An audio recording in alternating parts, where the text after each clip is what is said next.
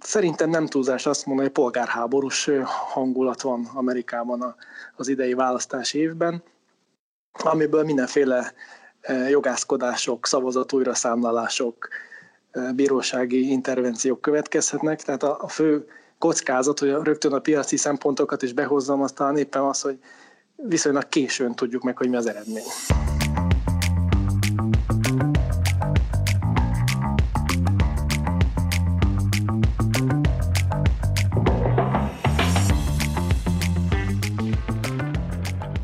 Világ legnagyobb gazdasága, az amerikai Egyesült Államok még mindig nem jött ki a koronavírus okozta válságból. A republikánusok és a demokraták civakodása miatt a gazdaság nem kapta meg időben a mentőcsomagot.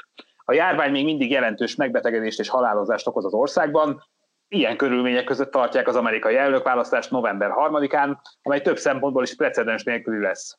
Az egyik ilyen szempont az, hogy talán sose volt még ilyen, olyan elnökválasztás, ahol a jelölteknek ennyire eltérő gazdaságpolitikai víziója lett volna, és ahol ennyire különböző lett volna az ország, és talán a világ jövőképe is, attól függően, hogy melyik jelölt nyer.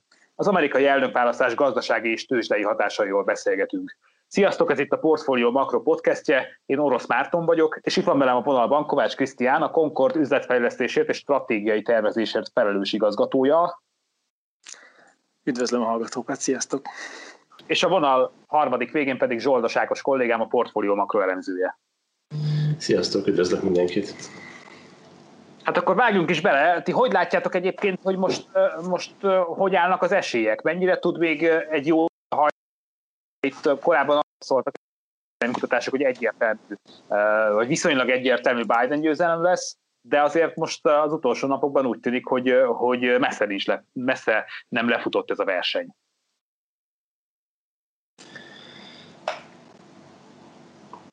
Hát az országos felmérések szerint, ami az egész országra kiterjed és a népi szavazatok megoszlását mutatja, ott valóban egy jelentős Biden előnyt látunk, 8-10 pontot, ugye ez időben változik. De azt gondoljuk, hogy ezt már nem is nagyon tudja megfordítani Trump, tehát hogy az országos szavazatokban sokkal több, sokkal több lesz a Biden ellen szavazat, de ez nem is igazán számít, mert az elnökválasztási verseny valójában a tagállamokban dől el, és azok közül is azokra kell koncentrálni, ahol még mindkét, fél, mindkét félnek van esélye a győzelemre az úgynevezett csadotír államok, és ott valóban sokkal szűkebb a különbség a két fél között. Az utóbbi egy hét alatt Trump egy-két százalékpontot még javítani is tudott, de a többségében itt is Biden vezet, tehát ha a papírforma érvényesül, akkor jelen pillanatban egy, valóban egy demokrata győzelmet, tehát egy Biden győzelmet látnánk, de ugye 2016-ban is jelentősen alulmérték Trumpot, és alábecsülték azt a választói hatást, ami az utolsó pillanatban végül átbillentette a hatást Trump oldalára, és az elektorai kollégiumban 2016-ban akkor egy sima nem győzelem volt ahhoz képest, hogy egyébként az országos szavazatokban sokkal kevesebbet kapott. Erre most is megvan az esély, tehát lefutott versenyből egyáltalán nem beszélhetünk. Én is így gondolom, az amerikai elnökváltási szisztémából következik, hogy olyan, hogy lefutott meccs nincsen, vagy legalábbis nagyon van, az pedig, hogy a popular vote-ban, tehát a választópolgárok szavazataiban vezet a demokrata jelölt, az, az soha nem egy meglepetés, szinte mindig a demokrata jelölt nyeri a popular votot. Az elnökválasztást az elektori kollégiumban meg néha ő nyeri, néha nem.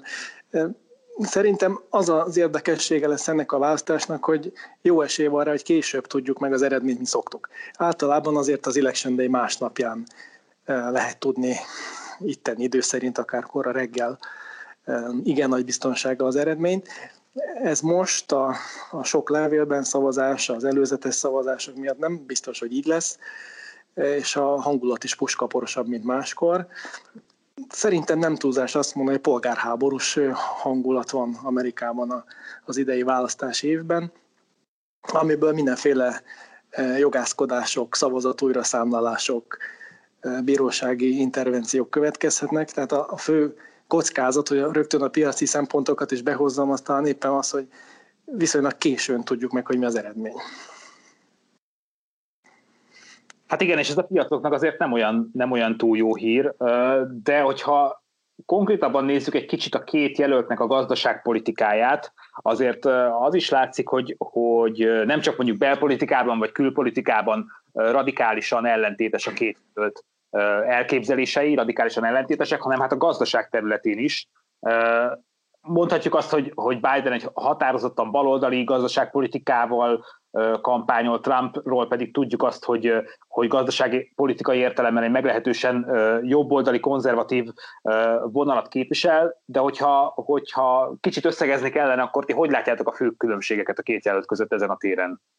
Lehet, hogy nagyon durván hangzik, de szerintem, hogyha a gazdaságpolitikai elképzelésekben látott különbségekről beszélünk, akkor tényleg úgy kell kezdeni, hogy az egyik oldalon részletesen kidolgozott és nagyon ambiciózus, régen látott mértékben ambiciózus gazdaságpolitikai program van, ez a demokrata jelölt programja, és van egy hivatalban lévő elnök, akinek nincs gazdaságpolitikai programja, tehát nincs egy koherens program, hogy mit akar, nem tudunk semmit.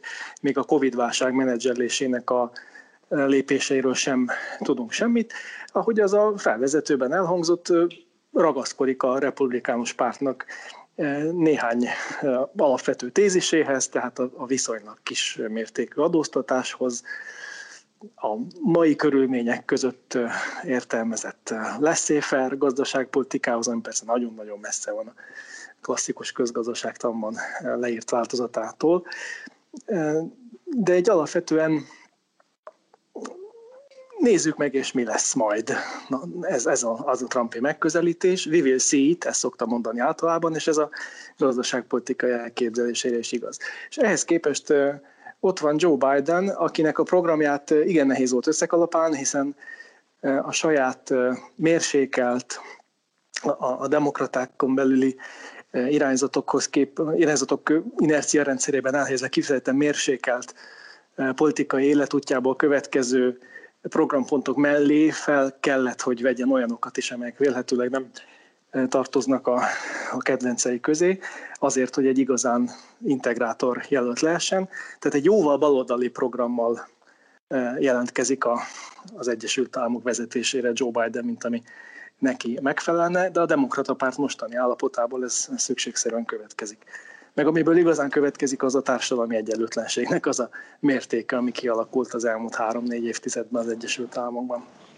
Igen, és egyébként nagyon jó jele annak, hogy Biden valójában egy centrista jelölt, nem annyira baloldali, mint amennyire a programon mondjuk sugalná. Biden átolvastam a programját, és azt kell mondanom, hogy a kitűzött célok tekintetében valóban egy sokkal magasabb állami elosztást hozhatna az ő kormányzása, de inkább a hangvétele az, ami, ami markánsan baloldali, tehát hogy a nagyvállalatokat és a vagyonosokat gyakran, gyakran hát mondjuk úgy, hogy nem szépen fogalmaz velük kapcsolatban, viszont konkrétum az ő esetüket illetően nem sok van, nyilván a társasági adóemelés az ilyen, a progresszív adórendszer az ilyen, de összesen lehet hasonlítani ezt mondjuk Bernie Sanders vagy Elizabeth Warren programjával, aki tényleg radikálisan baloldali, személy szerint azt gondolom, hogy megvalósítatlan mértékben baloldali programokat tűztek ki célul.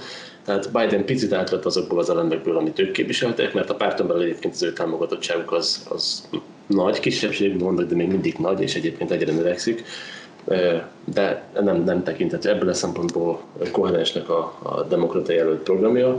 Trumpnál azt látjuk inkább, hogy az elmúlt négy évet folytatná, tehát további adócsökkentések jöhetnek, olyan nagy mértékűek már nem, de 2017-ben ezeknek a nagy része már lezajlott. Viszont Biden oldalára visszatérő röviden, az a baloldaliság ez, ez nem a sajátja, hogy Krisztián is mondta. Tehát néha látszik az, hogy azért markánsan elzárkózik az olyan radikális elképzelésektől, mint a Green New Deal, a demokraták baloldali szárnyának van egy Green New Deal nevezetű programja, ami, ami még magasabb állami újraelosztással, a foszilis energiahordozók szinte teljes megsemmisítésével, kivezetésével járna pár éven belül.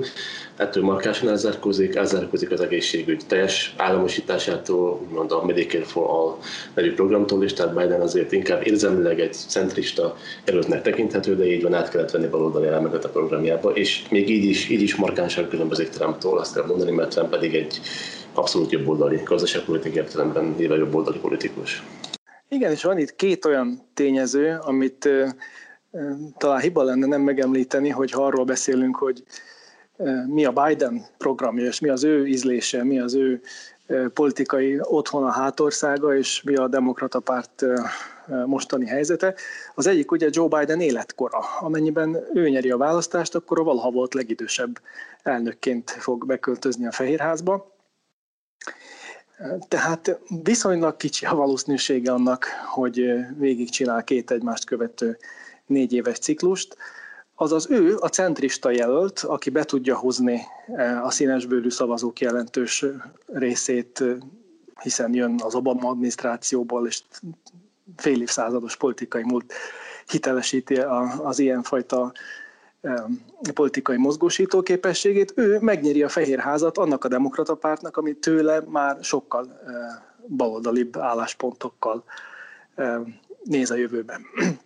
A másik fontos kérdés pedig, erről biztos, hogy beszélünk még a későbbiekben, ez a kongresszusi választás, hiszen hogyha nincs mind a két házban többsége a Fehérházat elfoglaló elnöknek, akkor alig tud tenni valamit, aminek gazdaságpolitikai relevanciája van.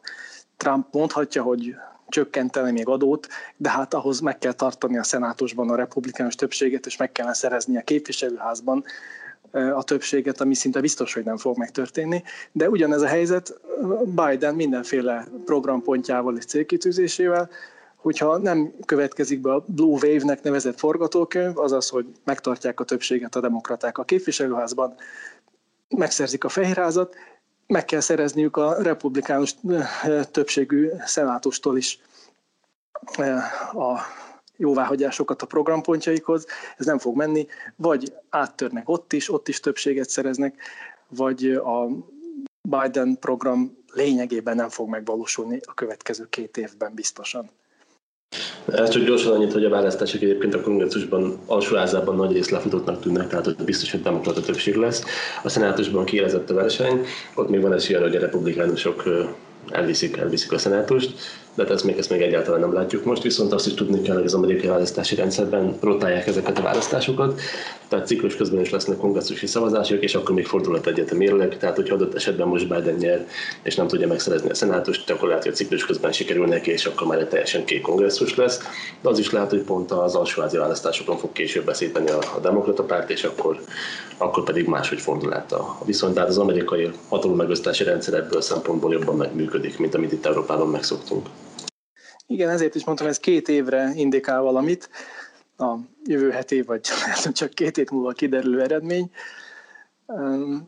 De azt hiszem érdemes ezt hangsúlyozni, mert persze nem véletlenül, de az elnök választás kapja a legnagyobb figyelmet, és az elnök mögött felsorakozó szakértő csapatok összetétele, meg a legfontosabb támogató politikusok megszólalásai, de, de valójában a kongresszusi többség nélkül alig tudnak lényeges dolgokat csinálni, ami a gazdaságpolitikát. Nagyon fontos mozgásterük nyílik meg bármilyen esetben, hogyha külpolitikáról beszélünk, vagy, vagy bizonyos belpolitikai kérdésekről, speciál a gazdaságpolitikában lényeges lépés nem lehet tenni kongresszusi támogatás nélkül.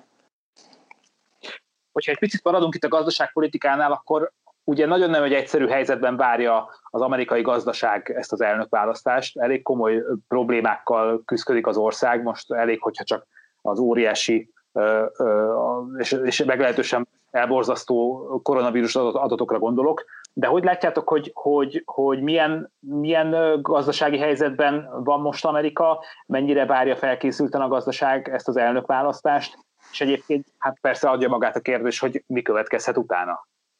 Hát az előjelzések szerint az amerikai gazdaság az, az idén nagyjából 5% körül zuhanhat.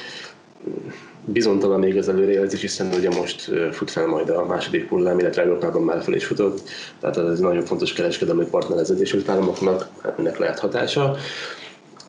A Fed egyébként úgy kalkulált, hogy 2021-ben nagy részt ennek a visszaesést, nagy részt ezt a visszaesést az amerikai gazdaság le tudná dolgozni, hogyha elfogadnák azt a bizonyos második körös mentőcsomagot, ami egyébként a két párt civakodása miatt késik. Tehát az is egy eklatáns példája annak, amit Krisztián is mondott, hogy mennyire nem mindegy az, hogy az elnök mögött milyen kongresszus van.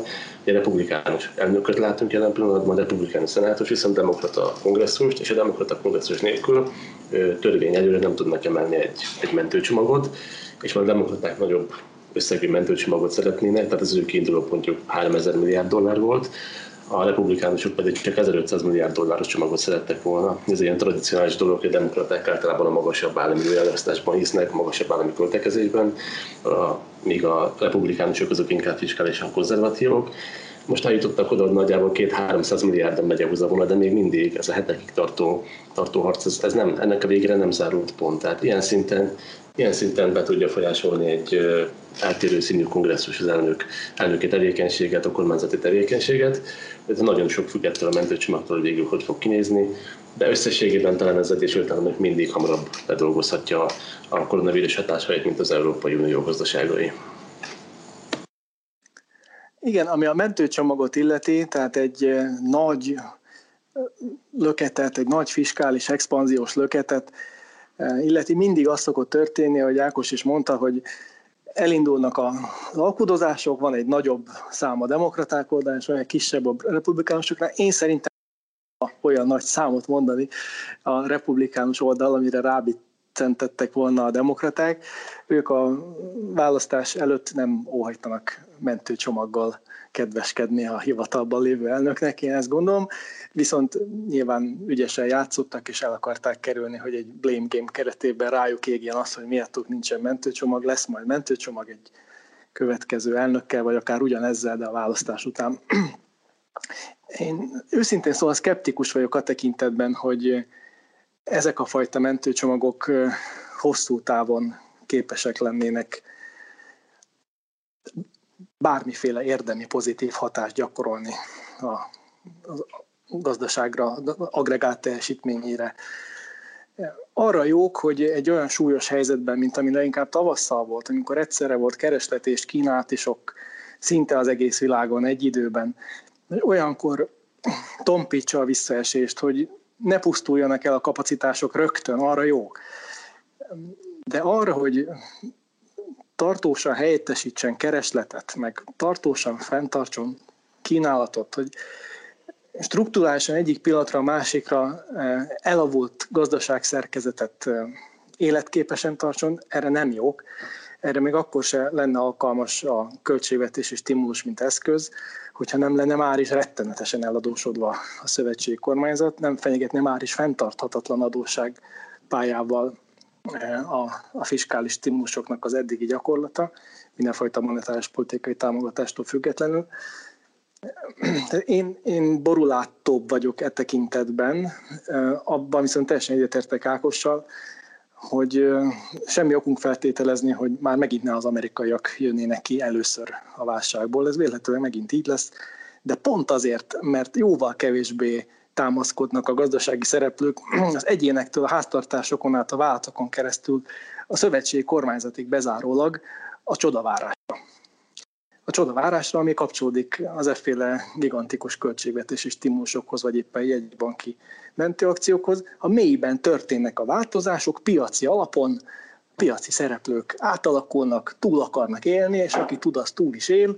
A világ más részein meg vagy központi irányítás van, vagy, vagy csodavárás, szabályozás, és ez a különbség, meg hozzájuk tartozó kulturális különbségek, azok megint egy, egy ütem különbséghez fognak vezetni a kilábásban. Én így képzelem.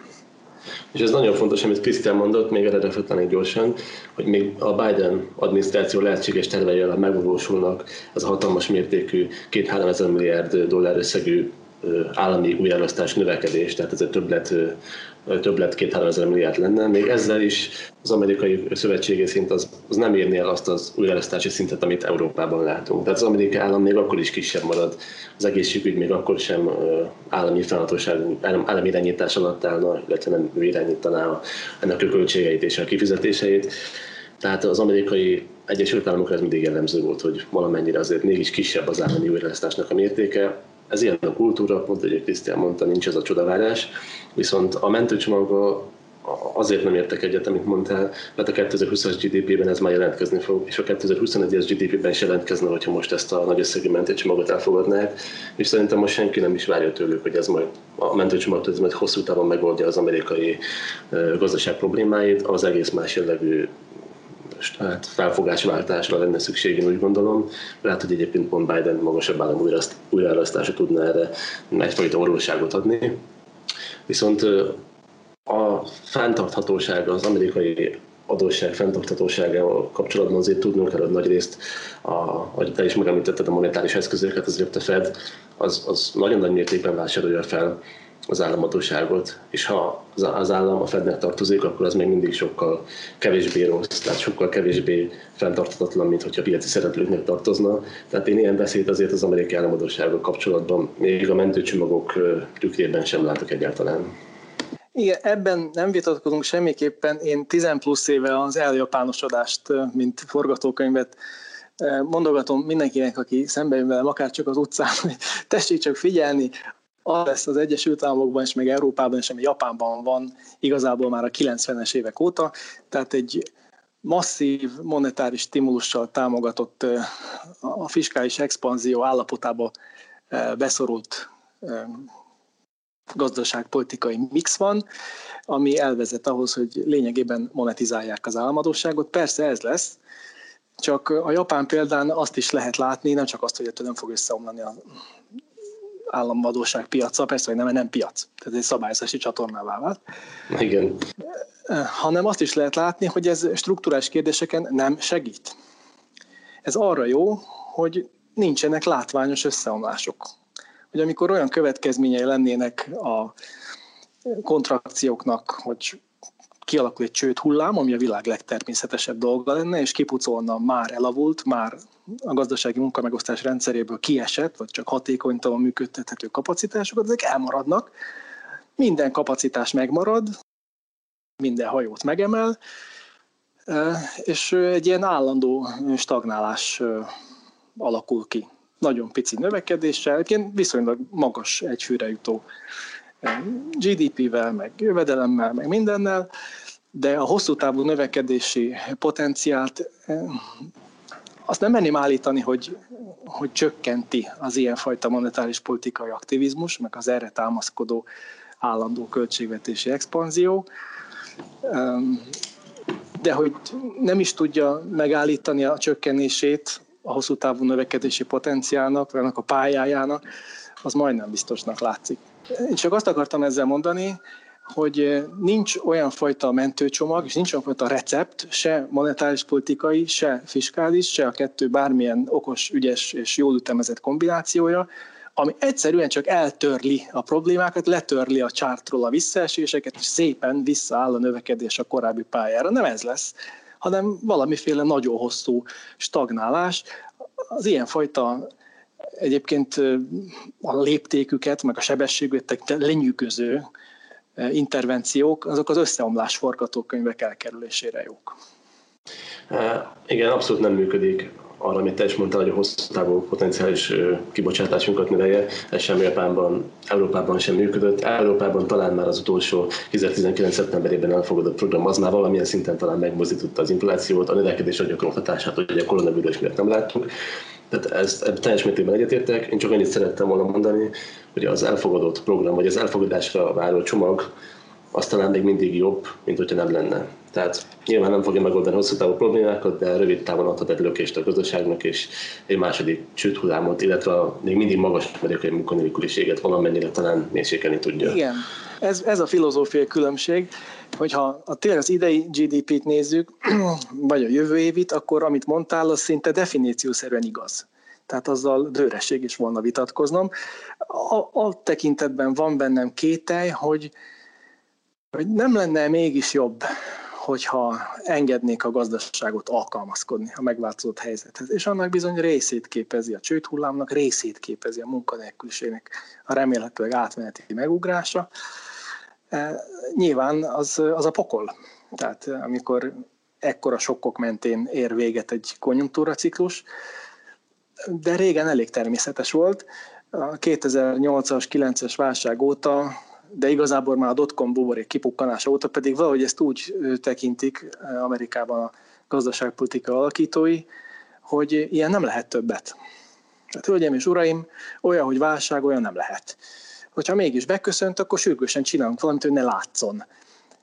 És attól tartok, hogy ez a fajta maszatolás, ez a struktúrás alkalmazkodást azt, azt igenis rosszul érinti, és pont azokat az előnyöket, amikről korábban beszélgettünk, amik a más nagy gazdaságokhoz képest megvannak, még mindig megvannak, persze, hogy megvannak az amerikaiban, ezeket az előnyöket egy kicsit beárnyékolja, és hosszú távon egy ilyen normatív gazdaságirányítás felé elmozduló, kicsit szocialisztikus, gondoskodó szövetségi államot vizionálok, ami biztos, hogy nem tesz jót se a versenyképességnek, se a növekedési potenciálnak, se az innovációs potenciálnak. Valamit viszont csinálniuk kell ilyen téren, ugyanis akkorára nőtt a vagyoni meg jövedelmi egyenlőtlenség Amerikában, ami biztos, hogy fenntarthatatlan. Tehát ha van fenntarthatatlan folyamat Amerikában, akkor ez az, és ezt az újraelosztási ráta növelése nélkül hát nyilván nem lehet kezelni. Picit nézzük már meg abból a szempontból a választás tétjét, hogy milyen, milyen gazdasági hatása lehet Európára nézve, vagy a transatlanti kapcsolatokra nézve. Ugye Trump például többször fenyegette Európát azzal, hogy adókat fog kivetni az európai autókra, és hát Bidenről pedig úgy gondolják sokan, hogy ő szorosabbra fűzni a transatlanti együttműködést, és, és jobb kapcsolatot ápolna az európai vezetőkkel. Milyen forgatókönyvek képzelhetőek el itt? Szerintem ez így van, hogyha szabad kezdenem a válaszadást. Ez helyes percepciója a piacnak. Donald Trumpnak valamiért becsípődtek bizonyos témák.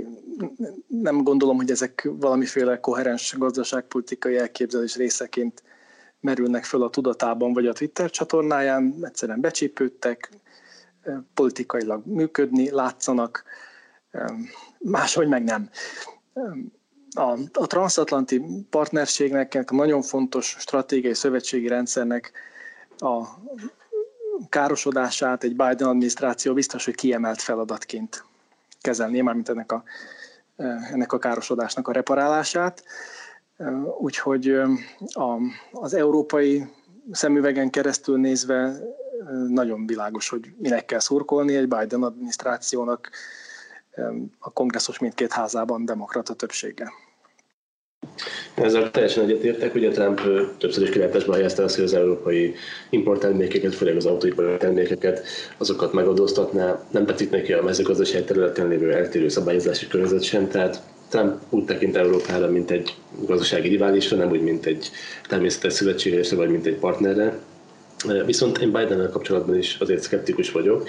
Azzal egyetértve teljes mértékben azzal, amit mondtál, hogy én nem tudom elképzelni azt, hogy Biden adminisztráció az büntetővámokat vett neki de már azt sem tudom elképzelni, hogy egy olyan jellegű szabadkereskedelmi egyezmény látótérbe kerülne, mint ami mondjuk Obama idején volt.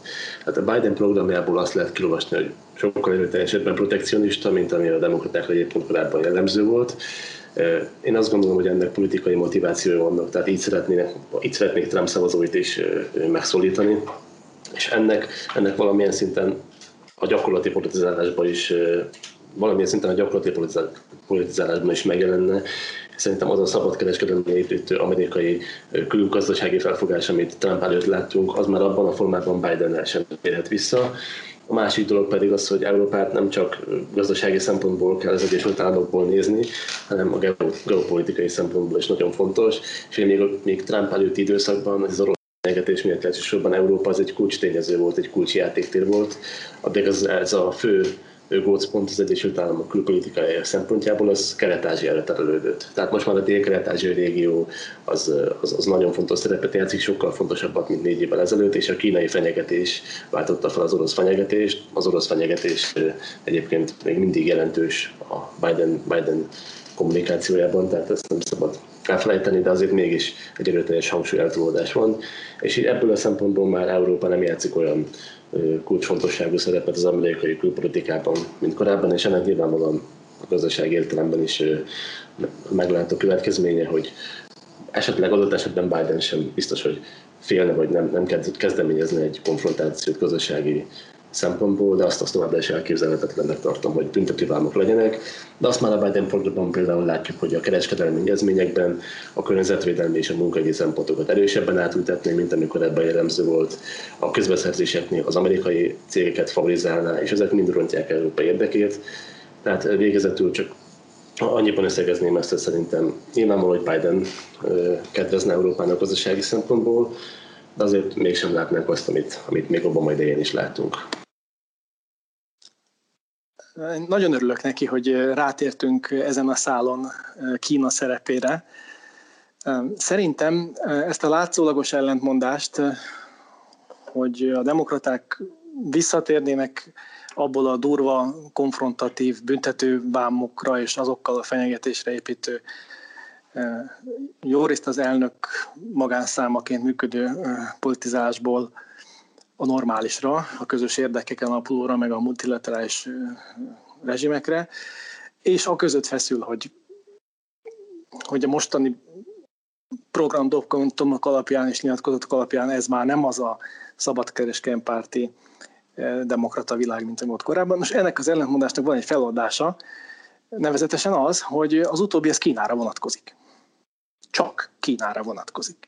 Elindult az amerikai-kínai hidegháború, nyugodtan nevezzük így, mert az, és ennek van természetesen gazdaságpolitikai, meg kereskedelmi vonulata, az a szigorúbb hangvétel, az a protekcionistább hozzáállás, amiről Ákos beszélt, az Kínára vonatkozik a demokraták fejében, senki másra. A Donald Trump nevű amerikai elnök fejében pedig mindenki másra vonatkozik, Kínára is. Ez az óriási különbség. Ami pedig a, az amerikai külpolitikának a fókuszváltását illeti, én szerintem ez egy imázs, hogy ez most történt meg a Trump adminisztráció négy évében, ez jóval korábban történt meg. Az Obama adminisztrációnak, ha csak a külpolitika felől nézzük, ez az egyik legfontosabb sajátossága, hogy Kínával foglalkoztak szinte kizárólag. Az Obama úgy kezdte el az elnökösködést, eh, ami az Oroszországgal kapcsolatos ügyeket illeti, hogy megpróbált egy olyan kis megállapodást létrehozni, hogy utána neki ne kelljen négy vagy nyolc éven keresztül az oroszokkal foglalkozni. Ez volt a RISET nevű program, így hívták, tényleg mindent megpróbált ennek érdekében mindenféle gesztust, és más konfliktus gócok esetében is pontosan így próbált eljárni, megpróbálta elvarni az iráni válságot, ha rajta múlt volna, akkor sokkal radikálisabb lett volna a beavatkozása a Szíria széteséséhez vezető háborúban, de mindent azért, hogy egy kicsit nyugodtabban vethesse a hátát ezeknek a konfliktus gócoknak és potenciális problémáknak az amerikai külpolitika, és azzal foglalkozhasson, ami a lényeg Kína feltartóztatásával és egy olyan világrend kialakításával, amiben az amerikaiak súlya szerepe szükségképpen csökken, a kínaiak pedig szükségszerűen nő, de hogy ez az átmenet ez minél kevésbé legyen fájdalmas, minél lassabb legyen, és minél kevésbé legyen veszélyes a kifutása amerikai szemszögből nézve.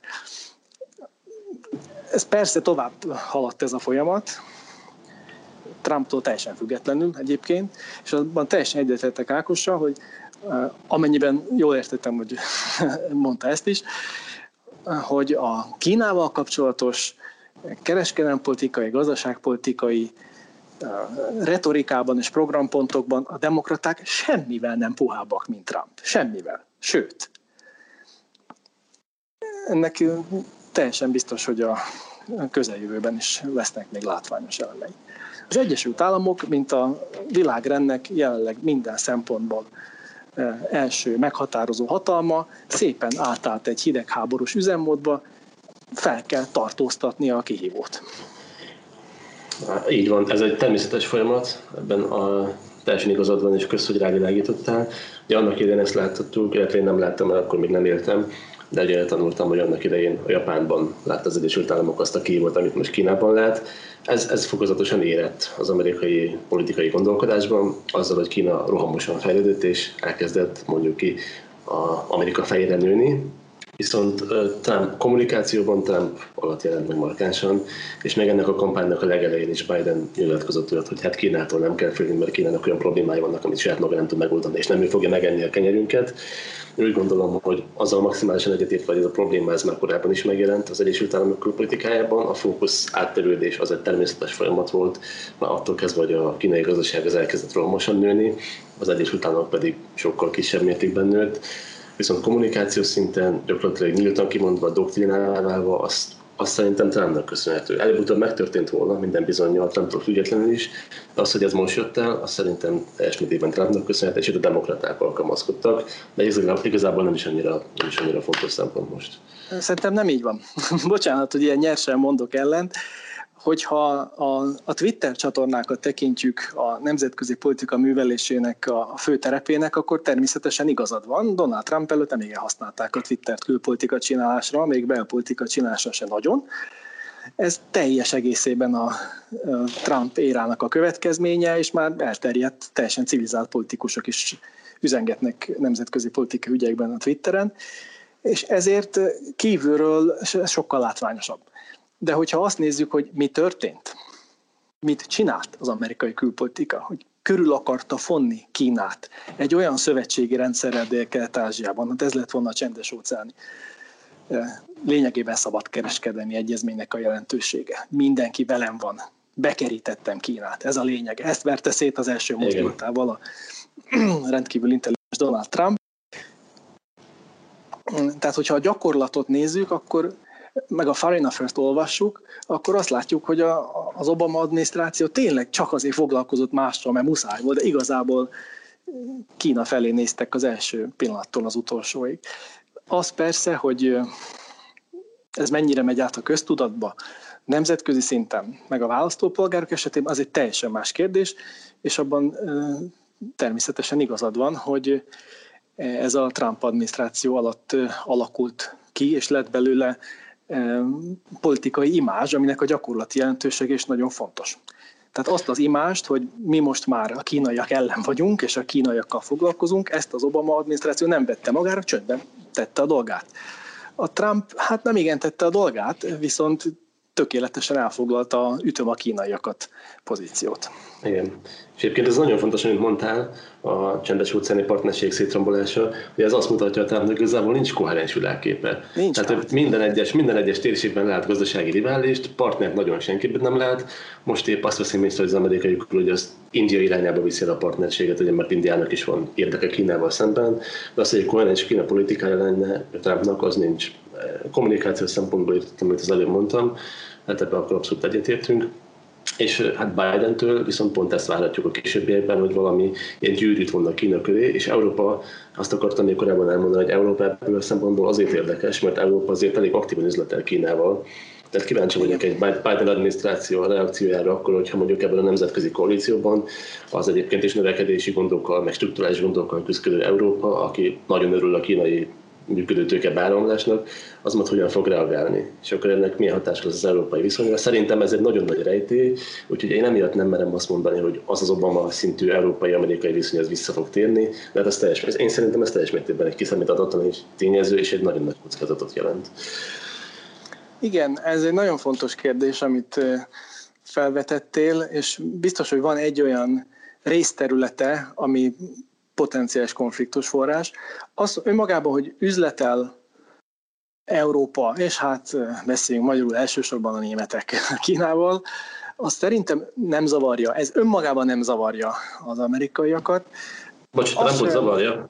Trumpot zavarja, igen, igen, arra gondoltam, hogy a, egy Biden adminisztrációt, egy esetleg felálló Biden adminisztrációt, mm, mint ahogy egyébként azt se zavarta őket olyan nagyon amikor iráni válságokat kezeltek, vagy éppen embargókkal, vagy embargókból kiengedő sokhatalmi egyezményekkel, hogy az európaiak, elsősorban a németek, kisebb részben a franciák bizony nagyon is üzleteltek Iránnal.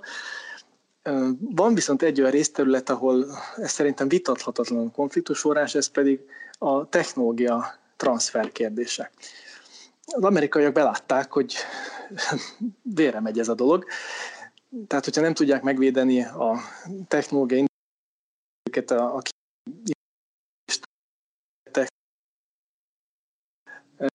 ha ezen a téren nem kell, hogy vereséget szenvedjenek, ezen a téren egyszerűen csak egyenlő potenciára tesz szert a két nagyhatalom, akkor mivel minden egyéb olyan képességben, ami a nemzetközi politikai versengésben fontos, Kína jobban áll, akkor elég csúnyán kell, hogy számoljanak a következő néhány évtizeddel. Tehát az a bizonyos leértékelődés, hogy a, legfontosabb országból, a legfontosabb államból, a birodalomból a kettő-három legfontosabb egyike lesz az Egyesült Államok, ez sokkal hamarabb mehet végbe, mint korábban gondolták, hogyha a technológia terén elvezett előnyüket nem tudják megvédeni.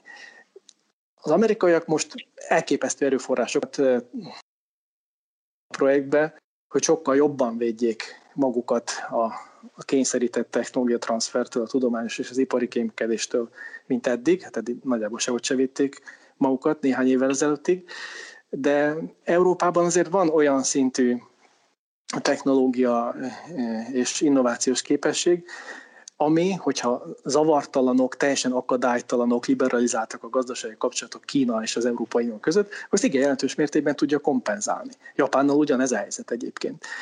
Tehát, hogyha modernkori kokomlistákban gondolkodnak az amerikaiak, és ebben gondolkodnak, akkor ahhoz bizony partnerekre van szükségük, eh, Japán és az Európai Unió személyében, és hogyha azok vonakodnak majd beállni ebbe a sorba, akkor ez bizony egy eh, konfliktusos pont lesz. Hogyha egy picit maradunk az amerikai gazdaságpolitika belföldi, mármint amerikai belföldi vonatkozásánál, akkor, akkor mit gondoltok, hogy, hogy, hogy mi várható itt a, itt a részvénypiacokon a következő hetekben, hónapokban? Ugye azt már az elején tisztáztuk, hogy ez el fog húzódni, mármint az, hogy megnevezzék, hogy ki is nyerte a választást, de, de ezen túl lehet-e jósolni, hogy, hogy mi várható a piacokra, például olyan szinten, hogy milyen papírokra kell figyelni, hogyha, hogyha, Biden győz, hogyha Biden győz, vagy hogyha marad Trump? Hát vannak ezzel kapcsolatos várakozások. Szerintem ennél sokkal exaktabbat nem tudunk mondani. Szerintem a részvénypiacok mostani állapotában egyszerűen nem tudunk felelősen forgatókönyveket rendelni az egyes választási kimenetelekhez. Nagyon egyszerű lenne, hogyha azt mondhatnánk, hogy ilyen színű lesz a Fehérház, ilyen színű lesz a kongresszus két háza, ennek különböző variáció, és akkor ez meg ez a szektor így jár, az egész piac így jár. Ez most szerintem nincs rendben. Ha valaki nagy meggyőződéssel ilyeneket mond, hogy néz ki most az amerikai részvénypiac? Egy hihetetlen rallin van túl. A legnagyobb recesszió után, amit látott a második világháború óta legalább az amerikai gazdaság. Még bőven tartanak kitartanak azok a monetáris kondíciók, általában a pénzügyi rendszer azon működési sajátosságai, amit még az előző válságra találtak ki. Magyarul nincs kamat, meg mindenki tudja, hogy nem is lesz. Likviditás bőség ellenben van, és amikor elkezdtek durván esni az eszközárak, mindenféle kockátos eszközára tavasszal, februárban, márciusban, áprilisban, jött a Fed és közölte, hogy ő pontosan annyi dollárt fog locsolni bármilyen piacra, amennyit kell, vagy kétszer annyit, mindegy. Tehát korlátlan eszköztárral hajlandó volt belállni ebbe a harcba, aminek az lett a következmény, sok egyéb fontos részfolyamat tartozna ide, amiket most biztos, hogy nem tudunk megemlíteni, hogy a, a részvénypiac árazási szintjei azok gyakorlatilag átnéznek ezen a Covid válságon. Tartson is bármeddig. Ez gyakorlatilag nincs a részvénypiaci árazások tekintetében. Van egy nagyon laza, ultralaza monetáris politikai környezet, és van egy a durva visszaesésből már regenerálódó reálgazdasági környezet. Csodálatos hogyha ezt részvénypiaci szemszögből nézzük, és így is viselkedtek a részvénypiacok. Ugye úgy csúcsra mentek a főbb amerikai részvényindexek abban az évben, amikor a legnagyobb recessziót mutatta a gazdaság évtizedek óta. Ebből aztán olyan pozicionáltságok alakultak ki, olyan új befektetői körök, típusok jelentek meg, súlyos piacmozgató hatással, oly mértékben vannak gyenge kezekben kockázatos eszközök, részvények, eh, részvénykitettséget megvalósító derivatív eszközök, eh, hogy igazából bármilyen trigger borzalmas mozgásokat indíthat el bármelyik irányba. Ráadásul iszonyatosan megnőtt az algoritmikus tradingnek a jelentőség, amit nem lehet túl hangsúlyozni. Tehát amit nézegetünk a monitorokon nap mint nap, az mondjuk egy negyed részben, vagy jobb esetben egy harmad részben emberi döntéseknek a következménye, a rövid távú tradingnek a nagyobb része, tehát így, ahogy mondani próbáltam, a kétharmada vagy háromnegyede az az algoritmikus tradingből jön, és ha van egy gyors mozgás bármelyik irányban, amit az algók hirtelen megtanulnak, és azt gondolják, hogy jó lesz az az irány, és rávetik magukat, akkor, akkor vagy kőkövön nem marad, vagy folytatódik ez, a, ez az exponenciális, és a rövid távú fundamentumokkal semmilyen kapcsolatban nem lévő részvénypiaci rally. Tehát én csak abban vagyok biztos, hogy a volatilitás az durván meg fog nőni az év hátra lévő részében. Én a részvénypiaci részhez nem tudok, ez nem tudok mit hozzátenni, ez Krisztián területe. Én egy más dologra hívnám fel a figyelmet biden kapcsolatban, valamilyen szinten ez is kapcsolódik a részvénypiacokhoz. Ugye biden kapcsolatban áttevődött az európai szaksajtóba is, meg az amerikaiba is annak idején az a nagyon felületes Trumpi narratíva, hogy Biden adóemelései, és eleve a magasabb állami beosztás, az kockázatokat rejt magában.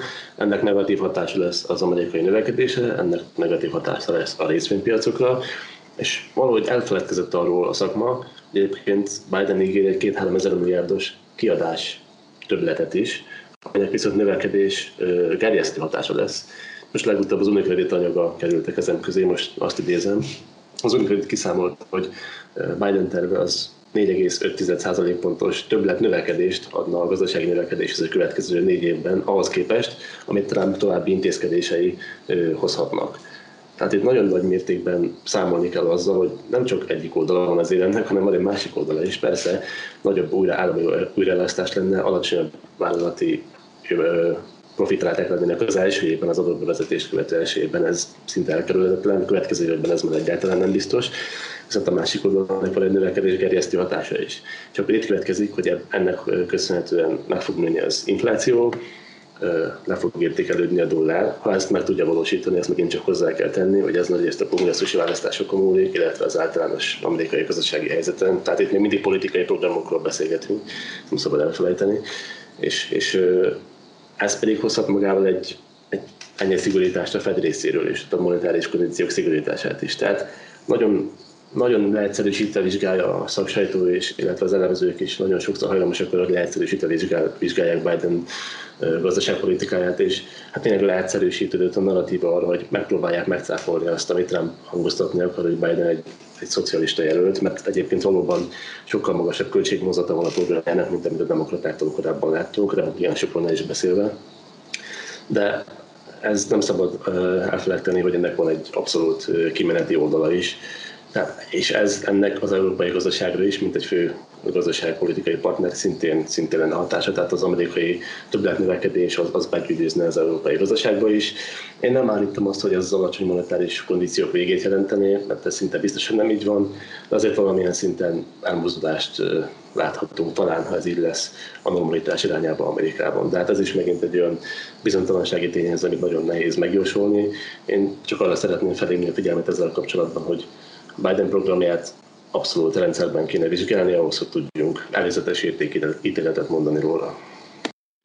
Én pontosan úgy láttam ezt a kérdést az elmúlt hónapokban, ahogy Ákos elmondta, tehát egy-két hónappal ezelőttig ez a bántó egyszerűsítés jellemezte a a várakozásokat, komoly házak várakozásait is, hogy Biden adót emel, ez a részvénypiacnak rossz, általában a demokrata elnök a részvénypiacnak rossz, republikánus elnök meg lehet, hogy még tovább csökkent adót, de ha nem tud, akkor se lesz emelés, meg a republikánus elnök az amúgy is jó a részvénypiacnak, és ennyi. És ehhez képest a egy-másfél hónapja elkezdett hihetetlen szórást mutatni a mindenféle növekedési várakozások képe, Köztük vannak olyan optimisták, mint amit említett Ákos is az Unicredit részéről, meg vannak egészen pessimisták is, óriási különbségek vannak a felrajzolt, vizionált növekedési pályák között, az egyes programokhoz tartozó növekedési pályák között, úgy értem, és vannak nagy pálfordulások is, tehát van olyan nagy elemzőház, aki néhány héttel ezelőttig mondta a szokásosat, amiről beszéltünk, és hirtelen átfordultak, hogy á, nem, a Biden az tulajdonképpen még jobb lesz a részvénypiacnak, mint a Trump.